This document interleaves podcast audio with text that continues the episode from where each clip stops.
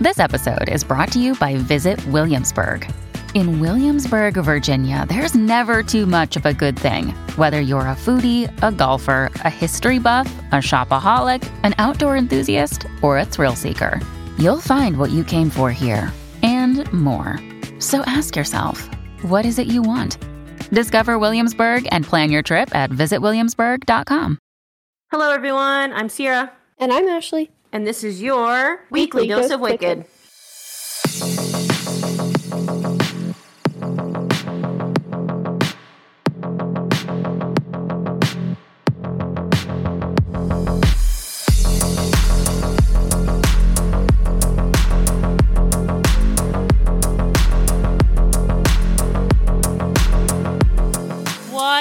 Is up? Welcome to another weekly dose of Wicked. As always, we're so happy you're here. Yes, yes, we are. We have exciting news for you. We got an audio interface, and now we'll be able to record side by side in the same room, and it's going to be fabulous. We have no idea how to use it though, so it might take a little bit. No, it's not going to take a little bit at all. I'm literally going to record an episode on it Friday. Oh, are we? What we're gonna do Yeah, I'm ready to rock and roll, man. Okay. We're going to record a bonus episode for our Patreons on Friday as a thank you for being awesome and buying us an audio interface. Sounds good to me. Our podcasting room is all set up. It's beautiful. We have a nice plastic pop up table and camping chairs. yeah, it's a little little ghetto, but it it'll work for now. It's fine. It'll work. Uh, we ordered soundproofing panels. So we're going to get those set up this week. Uh, I mean, I think we've got literally like everything ready to go so we can finally record in person. I'm really excited. Yeah. Me too. I think that's about all we got going on in the weekly dose of Wicked World. I believe so. So, as always, do the things.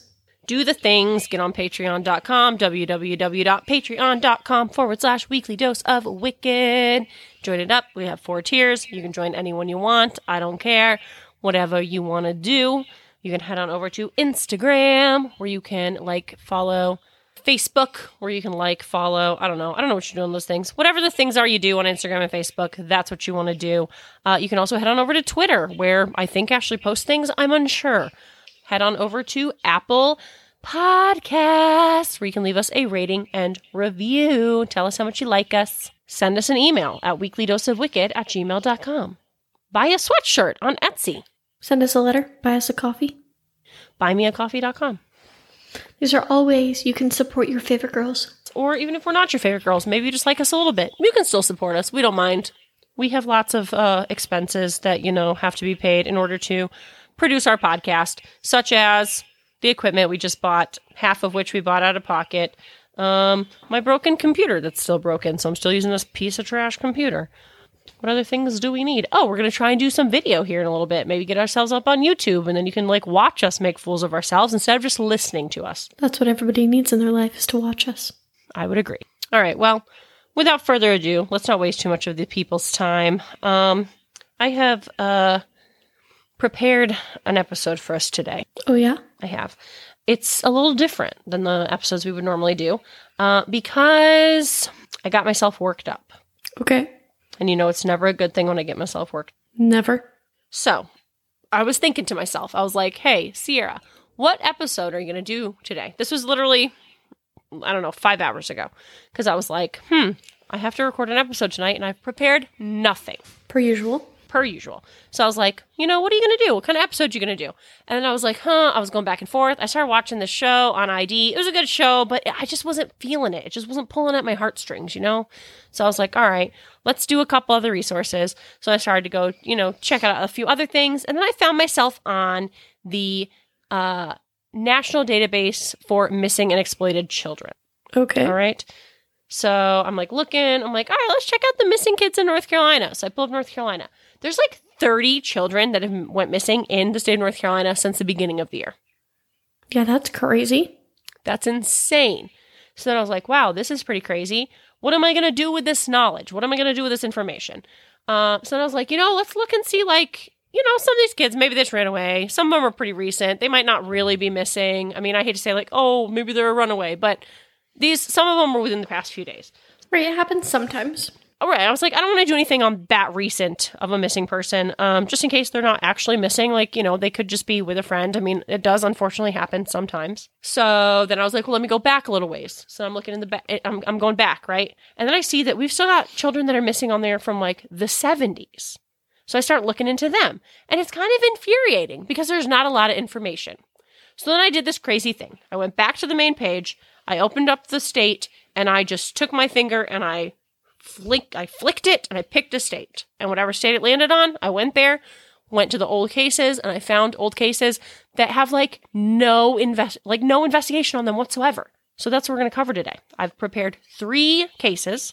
I'm hoping that these 3 cases are going to light a fire under your butt just like they did mine and infuriate you like they did me. I'm sure they will. That's my goal. So these are three cases. They're not related in any way, shape, or form other than that I found them on the National Database for Missing and Exploited Children and that I literally just randomly picked them. Okay? Sounds interesting. We're going to get started now with number one. Are you on? Like, what are you listening to? In my AirPod? Okay. I just want to make sure you're really echoey. Makes me really nervous for the quality of this episode. I mean, I can go back in the other room, but I think it was just as echoey in there. Yeah, I just feel like you're really echoey, but okay. Um, if this episode's echoey, I'm sorry. We ordered soundproofing panels. They'll be here tomorrow, and I'm going to go put them up while Ashley's at work, maybe, if I feel like it. If not, I'll put them up Thursday. But we're going to soundproof the shit out of that room. I'll leave the key in the place, you know. Oh, I mean, I know where the key is, Ashley, and I think any burglar would know where the key is as well, so you should probably find a better place for the key. Very obvious. They might not know the code to the thing, though.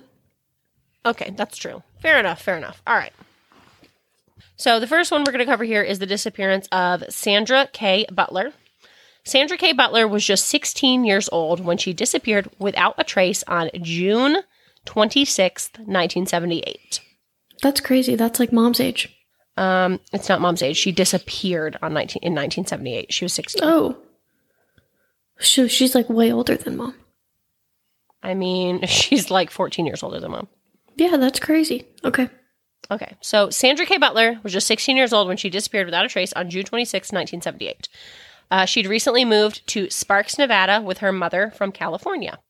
On June 23rd, Sandra's mother left for work as she normally would, leaving Sandra alone in her apartment. Uh, later in the day, she received a call from her daughter asking if she could walk to the Reno rodeo. Her mother said that that was fine, and she never heard from Sandra again. Sandra was last seen at the Greenbrae Shopping Center, which was across the street from the apartment that she lived in with her mother. Very little information is available on Sandra's disappearance. Uh, the reason for this is because police initially decided that she was a runaway. Oh, of course they did. So they did no investigation. So, for this reason, there was very little media coverage, and her case went cold rather quickly. Those who knew Sandra said that she was not the kind of girl who would just up and run away. Over the years, uh, Sandra's case has been passed from detective to detective with very little movement in her case. It seems like pretty much when there would become like a rookie detective, they would get Sandra's case. So it's passed through a lot of hands. Okay. Uh, unfortunately, oh, I'm sorry, I just skipped like.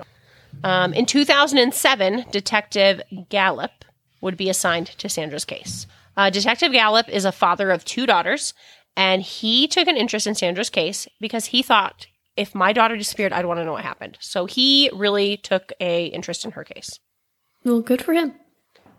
Unfortunately, he was not able to get very much on her case either, though.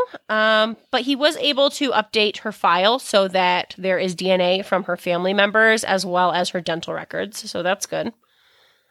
Uh, there are two main theories as to what happened to Sandra.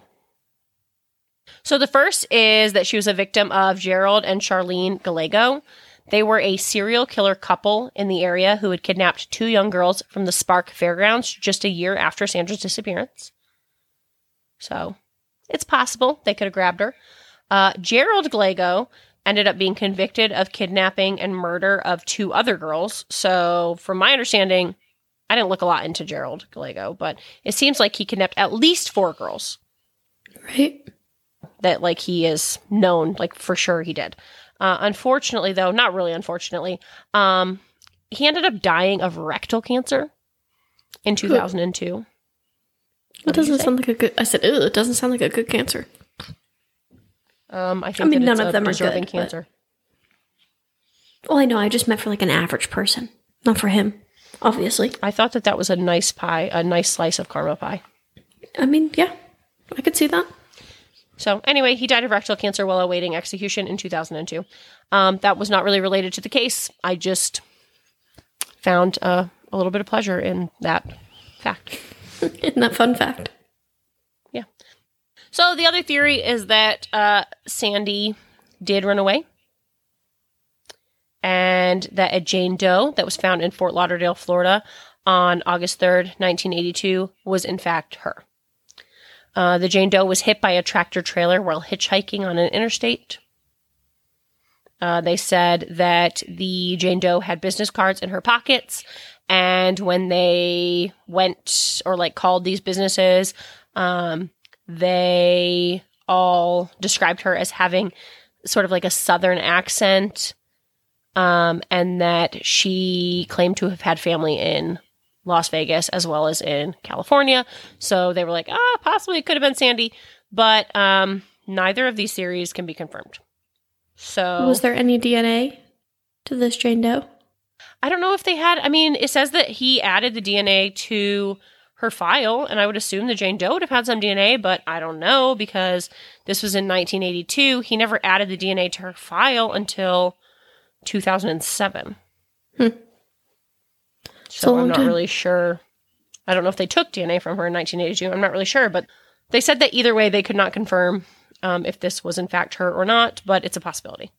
Okay. Um, they also said that like the Jane Doe was similar in build to what Sandy was. Like I think it said I think the Jane Doe was like 5'2 and like 110 pounds, had light brown hair. Um, in 1982, Sandy would have been like 20. And they said the Jane Doe was in between the ages of 12 and 25. oh, that's a huge gap. Right. Well, I would assume probably because she was hit by a tractor trailer. There probably wasn't much left. Yeah, probably. I mean, that's kind of my thoughts there. Not to be like disgusting and gross, but like she was hit by a tractor trailer on the interstate. Yeah.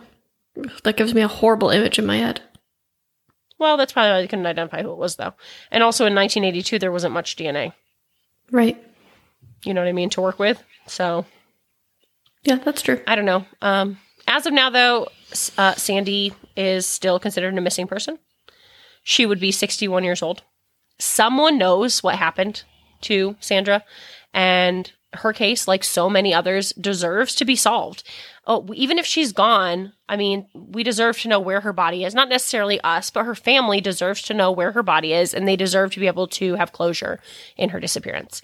Uh, if you have any information on the disappearance of Sandra Butler, please call the Sparks Police Department, and their phone number is 775 353 2231. So that is the disappearance of Sandra Kaye Butler. Yeah, not much there. No, there's not, and that's what's infuriating. Is like, how can a 16 year old go miss? A 16 year old girl goes missing, and there's like no investigation at all. Yeah. Nothing. It's insane. All right, so next victim is Robert Bobby Desmond.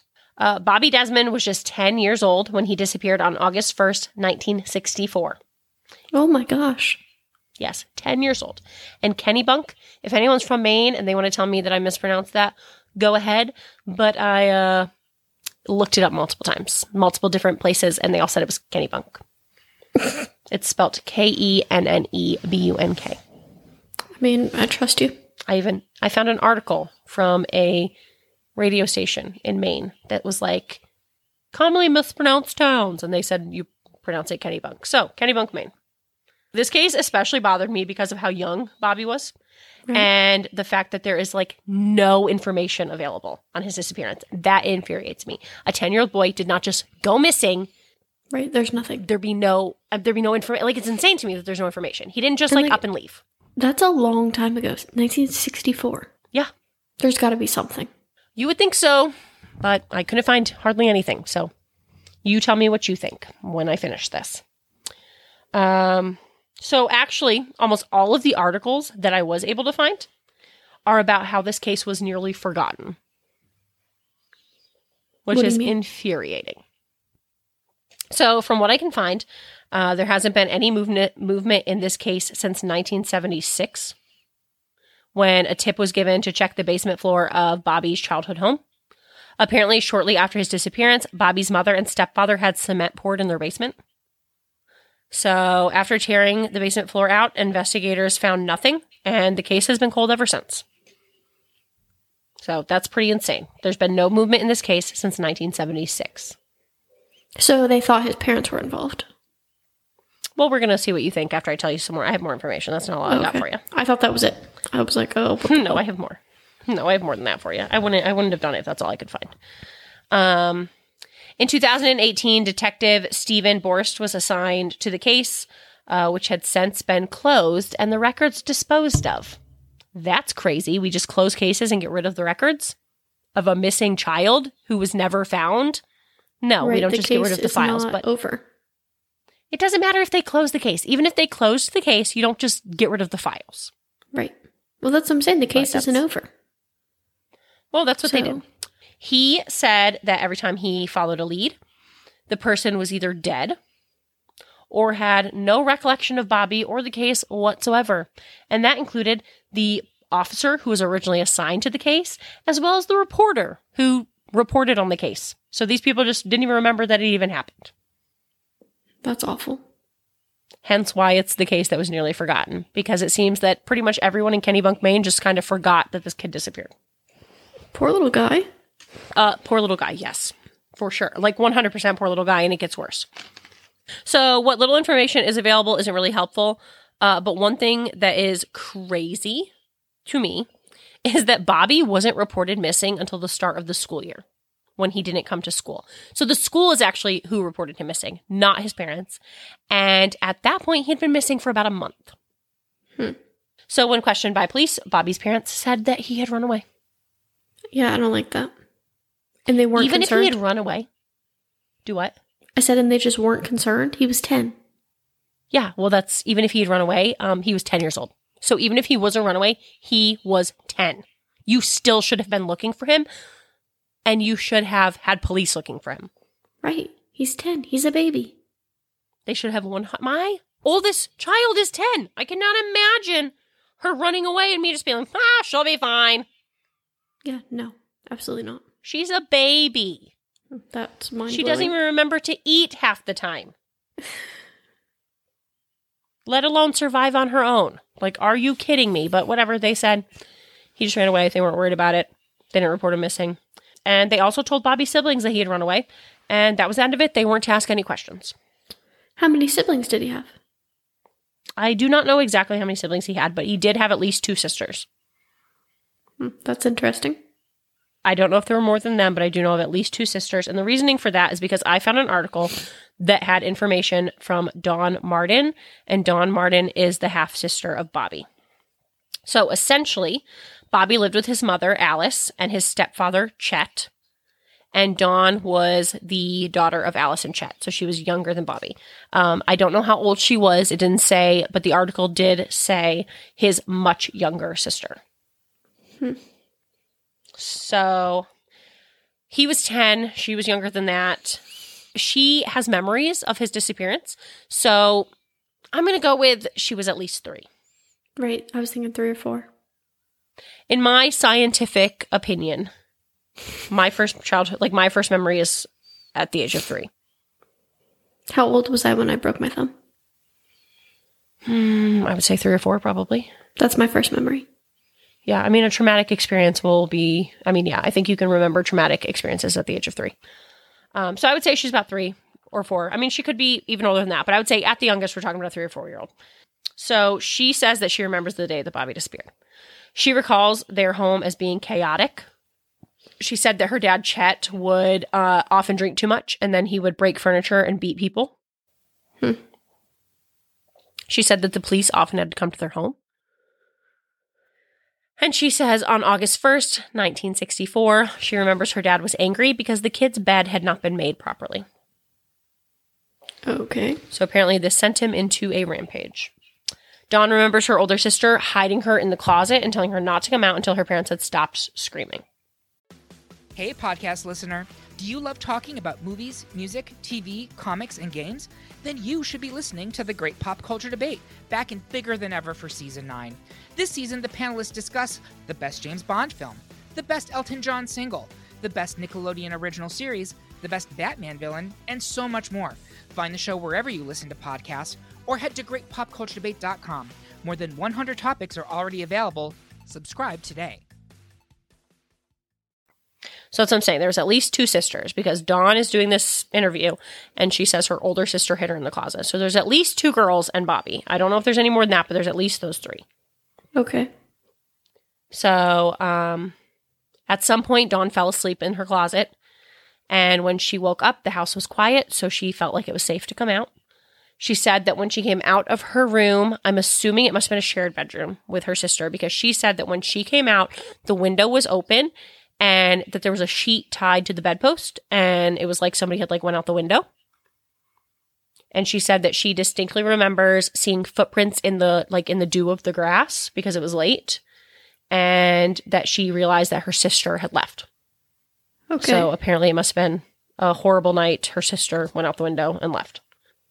Um, Dawn remembers leaving her room and entering Bobby's bedroom, where she found him lying on the floor in nothing but his underwear and he was not moving. She said that she was worried about him, so she tried to drag him into his closet to protect him, like her older sister had done for her, but he was too heavy. She couldn't move him. Uh, Dawn then saw her mother, and she said that her mother looked angry, so she ran and hid under the bed. Her mother came in screaming and tried to drag her out from under the bed. Dawn attempted to avoid her grasp, but ultimately Alice got a hold of her and drug her out of the room, down the stairs, and into the basement by her feet. Or by her foot, I guess, by one foot, like grabbed her by the leg and drug her down the stairs, through the kitchen, into the basement. This is absolutely awful. Yeah, and we're talking about a small child, under the age of 10, over the age of three or four. Yeah. Hmm. Uh, once in the basement, Alice locked Dawn in a wooden crate and left her there. Well, that's absolutely horrible. Yeah, Dawn says that she screamed and fought, uh, but in the morning she woke up in her own bed. So she thought that the whole night was just like a bad dream. Yeah, I could see how that you could see that as your little. Yeah, and so she says that she like went downstairs for breakfast and Alice called for her, and that uh, her mother Dawn says that she remembers her mother making sure to point out to her that her purse was open and that the back door had been left open overnight and that Bobby was gone and he had run away and taken money out of her purse. So she made sure to tell this small child her brother had taken money from her, left the door open, and ran away. The night after having this dream of her brother being essentially unconscious on the floor. Right. And like, was he breathing? Probably mm, not. I mean, she was she was little, so I don't think that she would know to check for that. right, I know, but that's what I'm saying. Like, probably not. Dawn said that Alice then said, Go have your breakfast. And that was the end of it. They didn't talk about Bobby again for years. So, was there like an initial investigation? Well, no, not really, I Uh, guess, because not until school. It doesn't really seem like there was any kind of an initial investigation because nobody reported him missing until he didn't show up for school. And then the school reported him missing. And when they went and talked to Alice and Chet, they said that he had run away. And it just kind of seems like that was the end of the investigation, which to me is absolutely insane since Dawn is here saying that there were obviously multiple reports of a domestic violence disputes in her home. She said the police were there all the time. For her dad getting drunk and beating them or beating beating people. She didn't say like beating us, but she said beating people and breaking furniture. Right, so, I mean, probably.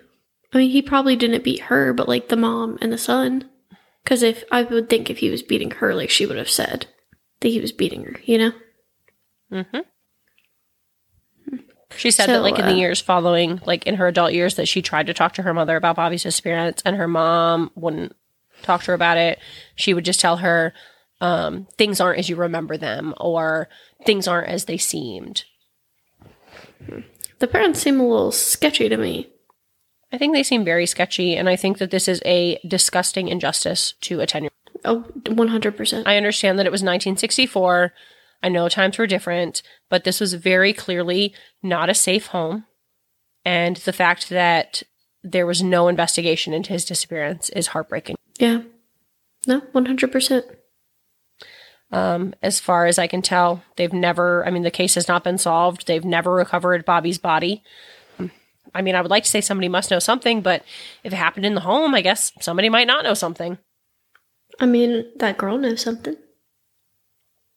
I mean, Dawn does know something, but it doesn't actually matter because Alice and Chet uh, are both dead, so it doesn't matter. Right. If they did, in fact, kill Bobby, there's nothing that can be done about it now. But there could have been something done about it. And also, so I was thinking, like, um, you know, that was the 60s, obviously not a safe home. So I was thinking, like, CPS. CPS didn't even start until 1976. Yeah, there was no CPS. I knew that. I didn't know that. I knew that, that there was no CPS, but I just think that something definitely should have been done for Bobby. But if you have any information on the disappearance of Bobby Desmond, please call the Maine State Police, uh, their major crime unit at 1 800 228 0857. I thought we agreed that the next case was going to be lighter. Well, I changed my mind. Yeah, these are not light. These are absolutely horrendous. I'm not a fan. They're absolutely horrendous. I would agree. I've got one more for you. Okay. Uh, so the last missing child that we're going to cover is Grace Noel Reapp. Uh, this does get a little confusing because Grace Noel Reapp disappeared on June 6th, 1978, with her mother, Grace Marie Canto Reapp, from their home in Jericho, Vermont. Uh, so it seems like Grace Senior pulled a Lorelai Gilmore before Lo- before Lorelai Gilmore was even a thing. She named her daughter after herself. I like it. So little Grace went by Gracie, and then her mother just went by Grace. Grace. Okay. So Gracie and her mother Grace disappeared on June 6, 1978, with a note written by Grace saying they left and that they would never return. Okay. Uh, doesn't seem that crazy. You know, maybe she did leave a note that said she was leaving and she'd never return. But it is kind of crazy because Grace was married to Michael Reapp, and the two had three children. Gracie, who was five, and then they had two older boys who were both at school when Grace and Gracie disappeared. So to me, it does seem a little crazy that she would leave a note like, hey, me and Gracie are leaving, and would end up taking her sons. Right. That doesn't make a lot of sense. As a mother, that stands out to me because I would not pick one of my children and leave. Right. and I wouldn't leave a note. Like, I don't know. I would take all of my children. So Right. if me and all of my children disappeared, then maybe I ran away. Or maybe Right. somebody killed us. Who knows? Yeah. That would make sense. All of the kids. Yeah, I can't imagine just taking one child, but that's what the note said. Um, Michael didn't report Grace and Gracie missing until June 11th. So that was five days later. And then on June 16th, so 10 days after they disappeared, he filed for divorce. Interesting. He claimed desertion and intolerable severity. you would think you would wait more than 10 days, but okay. You would agree. I would. I would agree with that. You would think so. Um. So I wanted to know what intolerable severity meant. Okay. Don't know if you care, but I do. So I looked it up. I care deeply. I found a website, uh, Barber and Waxman. They are attorneys in Vermont where this case took place. Um, intolerable severity is when one party persists in misconduct to an extent that causes or threatens to cause injury to life, limb, or health of the other party. Injury can be indirectly caused by grief, worry, or mental distress caused by the party's misconduct. So it sounds like he filed for divorce because she left and it made him sad. Okay. That's Fair what enough, that seems to me. Kind of weird. Uh, during the initial investigation, police did find the disappearance suspicious, as Grace never used any of the money in her bank account. She never contacted any of her family, and there was never any hit on her social security number. So either weird or she's smart. I mean, she could be really smart, but I don't know. I mean, I think that that's a, a pretty far stretch. I mean, yeah, but I'm just saying it's possible. I also think it's a pretty far stretch. We'll continue. Like to this day, there have been no hits on her social security number, and she hasn't contacted any of her family. I do think it's weird. I don't actually think it's. A, I don't think it's her being smart. I think that it's because she's dead. Oh, probably. I I'm don't think that she left. So they also thought it was weird that she left her sons. Uh, so they did Because question is. Michael. Right. So they did question Michael, and he admitted to partaking in several extramarital affairs. He also admitted that at times he got a little physical with Grace, but he didn't hurt her or Gracie, and she just ran off and left him and the boys. Okay. Michael ended up remarrying one of his extramarital affairs and moved to Florida. How long after? Mm, I don't know how long after, but it said not long. It was shortly after. It just said shortly after. It didn't give me like a year. Okay. Um, and then there wasn't really anything going on in the case at all until October of 1996, when police reclassified Grace and Gracie's disappearance as a homicide and once again questioned Michael. I don't know why it took them nearly 20 years to decide that this was a homicide. they must have gotten some sort of evidence. I mean, maybe, but I don't know. I just think that's weird that after 20 years, they're like, oh, it's actually a homicide. So, but that's what happened. So in October of 1996, they reclassified the disappearance as a homicide. They question Michael. Um, at this point, police also conduct searches of the home where the Reapps lived when they lived in uh, Vermont. And in between 1996 and 2000, they conducted three separate digs at the property. So I don't know what they, they said that they used something like I don't remember. I should have put this in here, but they used something to like check the ground before they dug. So something showed up on this. It was some sort of like I want to say like a metal detector, but not a metal detector. Yeah, I know what you're talking about. I don't know what it's called, but it's like a Do you know what I'm body talking about? Human remains. Yeah, but I mean, essentially, it's for like large masses in the ground or something that could be a body. But whatever, they It, did like, that, and then they ended up digging. Yes. Yeah. Yes. So whatever it's called, what it's called, carbon but- detection. Yeah. I should have put it in here, but regardless, they did end up digging three separate times in between 1996 and 2000. I don't know what they found, if anything, but in November of 1996, after uh, hearing of the new interest in his wife and daughter's disappearance, Michael Reapp disappears from his Florida home. His truck was later found abandoned at a Louisiana airport in December of 1996, and he was never seen or heard from again. That's weird. Yeah. In 2006, an arrest warrant was issued for Michael Eugene Reapp. Um, and police did at that point begin actually looking for him. Uh, and that is when they discovered that he had killed himself in 1997 following a police chase in Yuma, Arizona. So uh, it does seem that they think Michael is responsible for the disappearance of Grace and Gracie. Uh, but as far as I can tell, their bodies have never been recovered and I don't know why I said recovered word like that. Their bodies have never been recovered. And they still ask that if you have any information that could help in the investigation, to please contact the Vermont State Police at 802 524 5993. Yeah, I mean, he sounds um a little suspicious. So, what about the sons? Did they have any? Oh, they were at school. Yeah, they were at school. Um, but what I was going to say though, what I to me is crazy though, is you're like, oh yeah, or she's smart. Okay, but he's been dead since 1997. Right. And she would know that. I think that she would know that at least as of, I mean, 2006. At that point, it would be safe for her to come out if she did, in fact, leave on her own. Right. So I don't know. And I do feel like if she left on her own, I don't know, maybe this is just me because I'm a psycho, but like if I left my husband, because maybe she did leave, like maybe she was sick of him cheating on her and sick of him beating her or whatever. He said he got physical with her, so maybe she did leave. I think it's crappy she didn't take her other kids, especially considering he was beating her apparently. So like, why would you not take your children out of that abusive home? But whatever. All I know is that I would then be like searching and and like googling them regularly, so I would know he was dead. Right. You know what I mean? Like I would be looking to make sure that he wasn't like getting close to me. Like Right. Keep an eye on him. I'd be making fake Facebooks and like friending my kids. Like I would know that my ex husband was dead. Right. It just doesn't really make a lot of sense that she would disappear and leave her two kids and take one of them. That's what sits the worst with me. Like why would you only take one? Like, I And feel like it should have been all or nothing. I Taking all three of them or Um, none of them. If she was going to do it. You never know until you're in that situation, I guess. So if she did in fact leave, I don't think she left. Let's just put that out there. I do not think she left. I think that her Right. husband. No. I don't either. I'm just Um, saying that I think it could be a possibility. I think it's awfully shitty that he killed her and their daughter. If you want to kill your spouse, don't.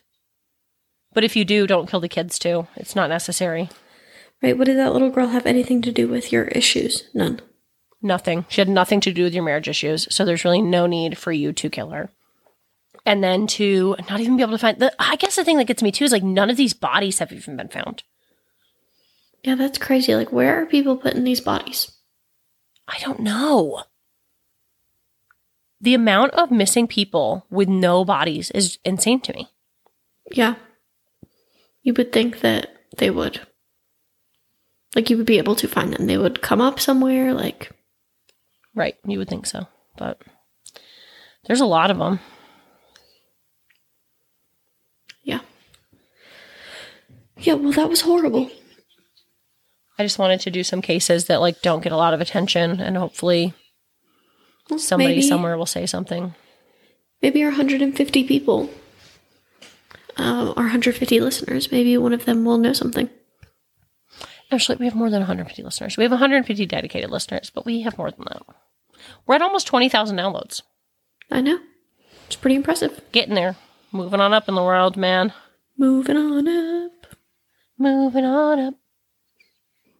Well, one of our many listeners, one of our many listeners maybe knows something and they'll contact, and that's that'll make this whole thing worth it.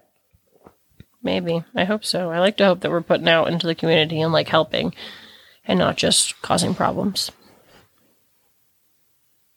I would hope we're not causing problems. That's what I. But yeah, let me know if you guys liked that and I can do more random exploited and missing children episodes where I just pick random children and report on them because there just seems like a lot of them aren't even investigated or like reported on at all. Yeah, which is really sad, really heartbreaking. I cannot fathom if one of my children went missing. First of all, one of my children better not go missing because heads will roll. But if one of my children were to go missing, I cannot imagine like there being no media presence because I would be on everything possible. I would be on the news and I mean like everything. Oh yeah, me too.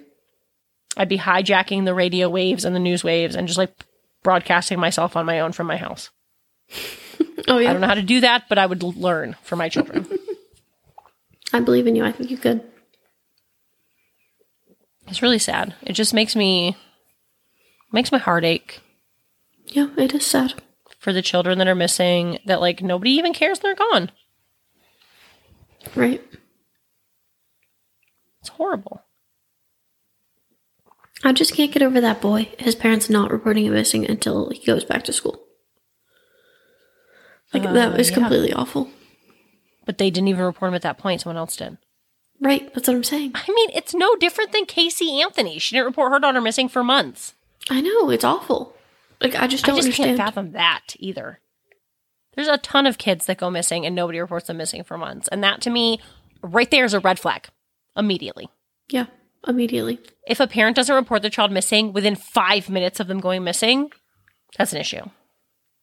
Yeah, especially when we're talking about small children, five year olds, 10 year olds. You know, Right. I mean, that's insane to me. Hate it. Hate it a lot. Hate, hate, hate, double hate. when I lost your daughter for 35 seconds, I felt like I was gonna vomit. So Uh, when I I, lost my daughter for 35 seconds, I thought I was going to die. It was the worst moment of my life. Thankfully, she's been fine both times. But yeah, she gets lost a lot. A lot more than children she's so should. little.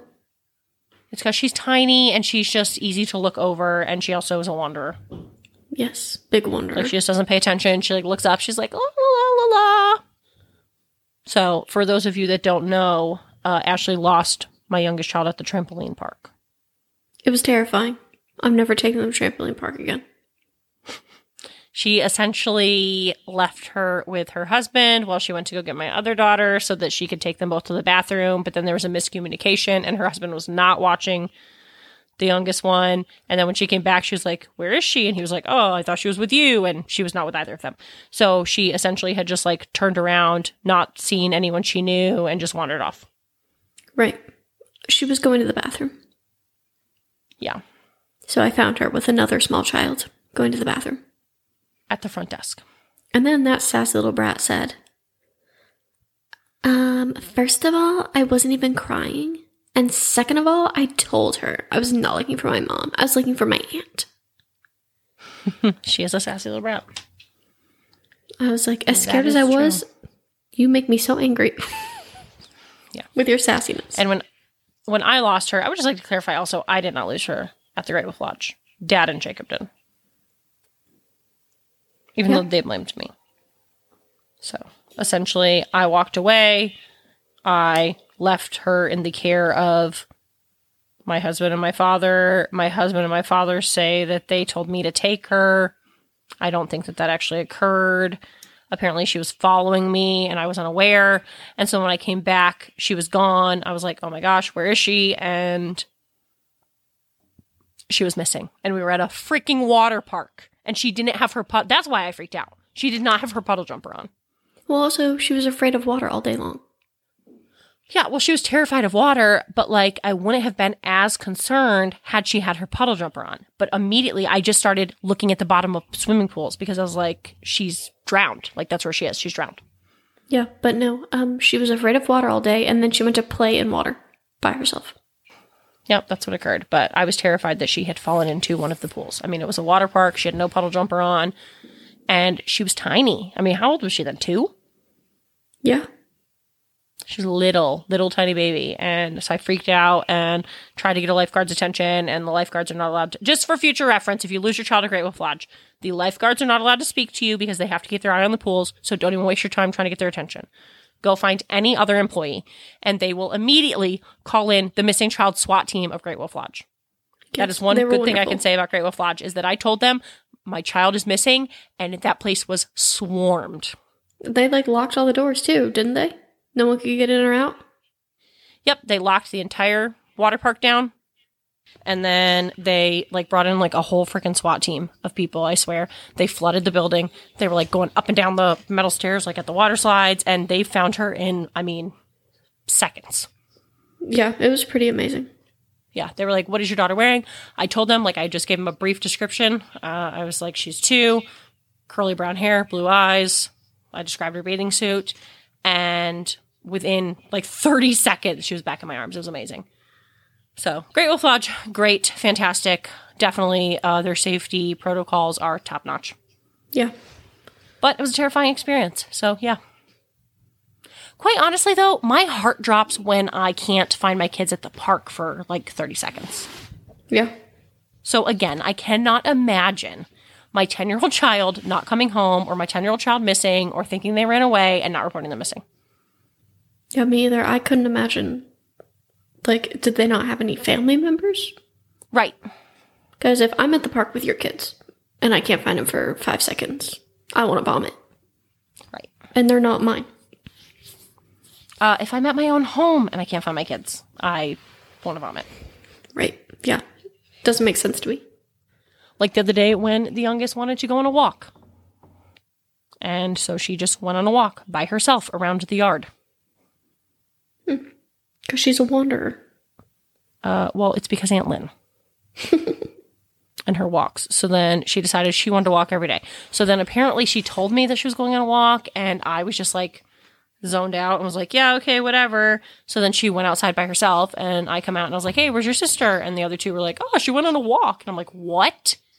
So I'm like, she cannot go outside by herself. She's too little. And I was like, oh my gosh. So I like go looking and I can't find her anywhere. I'm like screaming her name, can't find her. And then she's walking the back wood line. And I'm like, what are you doing? I was just going for a walk. I told you I was going for a walk. No, get in the house. walk around the living room. Right. Take a walk to your bedroom. Anyway, I just can't imagine any of these. I can't imagine my child going missing. I can't imagine not reporting them missing. And I can't imagine never talking about them again either. Like Bobby's family, they just didn't talk about them. Yeah, no, that's all I would do. Horrible. It's crazy horrible. to me, but essentially the entire national database of missing and exploited children just pisses me off. Yeah, it's heartbreaking. Not the fact that there is a database. Like good good job that there's a database where we can see these missing children, but it just makes me mad the number of children that are missing. right with nowhere near finding them. Yeah, and it just seems like there's not enough being done. Uh, like I was looking through the North Carolina, I haven't seen hardly any of those reported. Like that I've seen Right. them on the news or on my social medias, and I feel like I should be. And also, there haven't been that many Amber Alerts. Like, do we not issue an Amber Alert every time a child's missing? I mean, there has been quite a few more Amber Alerts this year than normal. There's not as many as there are missing children. Oh no, for sure not. But I'm just And it says like Amber Alerts are issued for extreme cases. No, an Amber Alert should be issued for every missing child. I agree, 100. percent That's how you found that's how you find your children. By issuing Amber Alerts, by causing a scene. If your child goes missing in a public place, do not quietly look for them. Cause a scene, start screaming. That is how you find them because if somebody's abducted your child, they're going to let them go. Right? They don't want that scene. More than likely, they do not want that scene. So your child goes missing in Walmart, scream. Start screaming. Just start making a huge scene. Start Right. yelling what they're wearing. And yeah, I don't know. It's just insane to me. Makes me angry. I can tell. Makes me angry as well. I understand. It's very it infuriating. super angry. But It's very right, well- infuriating. it's very heartbreaking. it is. It's devastating. All right. Well, that's been another episode of Weekly Dose of Wicked. So tune in next week when we do another case. I don't know what we're doing. What are we doing, Ash? Um, well, I don't. I have a case, but I don't know if it's for our bonus episode or if it's a normal case. So I'm not sure. Gotcha, gotcha, gotcha. Okay. And if you're a member of our Patreon, keep your eyes out for some bonus episodes we got coming your way. Hopefully, here in the next few days. Hopefully. And if you're not in our Patreon, then join it up so you can have our bonus episodes, you know? Yeah, and if you have any suggestions of things that you'd like for us to do, whether if they're, you know, just normal cases that we normally do, or if they're different kinds of cases that we don't normally do, we would love suggestions. What you like, what you don't like. Send us an email. Yep, let us know. Send us an email at weeklydoseofwicked at gmail.com. Because what we think doesn't matter. What you think does. So let us know. We only care about you and your opinion, so let us know. But on that note, uh, we're going to hop on off here. I'm going to go do some editing and we're going to catch you next week. So have a right. beautiful day. Bye. Bye. Hey everyone, if you like what you heard and you want to support a small podcast, please give us money at www.patreon.com forward slash weekly dose of wicked, where you can join one of our four amazing tiers, starting at just a measly $3 a month. That's literally 10 cents a day. You can join the slightly wicked. After that, we've got the moderately wicked for just $5 a month, followed by the awesomely wicked for $7 a month. And for those high rollers, big ballers, we have the extraordinarily good. So head on over, check it out. If you like what you see, join it up. If subscriptions aren't your jam, head on over to www.buymeacoffee.com forward slash WDOW, where you can give us a one time donation to buy us a coffee or, you know, like podcasting equipment, which would probably be a better use of our money. feel free to give us a follow on Instagram at weekly underscore dose underscore of underscore wicked, or you can just search weekly dose of wicked and we'll pop up because we're the only ones. or you can give us a like on Facebook at facebook.com slash weekly dose of wicked. Or you know what? You could just do both because that would be better for us. For a direct feed of our podcast, please go to www.weeklydoseofwicked.buzzsprout.com. Great news, guys. We've made it big time, and you can now listen to us anywhere you listen to podcasts. Yep, yep. Even Pandora, they finally let us in. Make sure to come back next Wednesday for your Weekly dose of wicked. But um.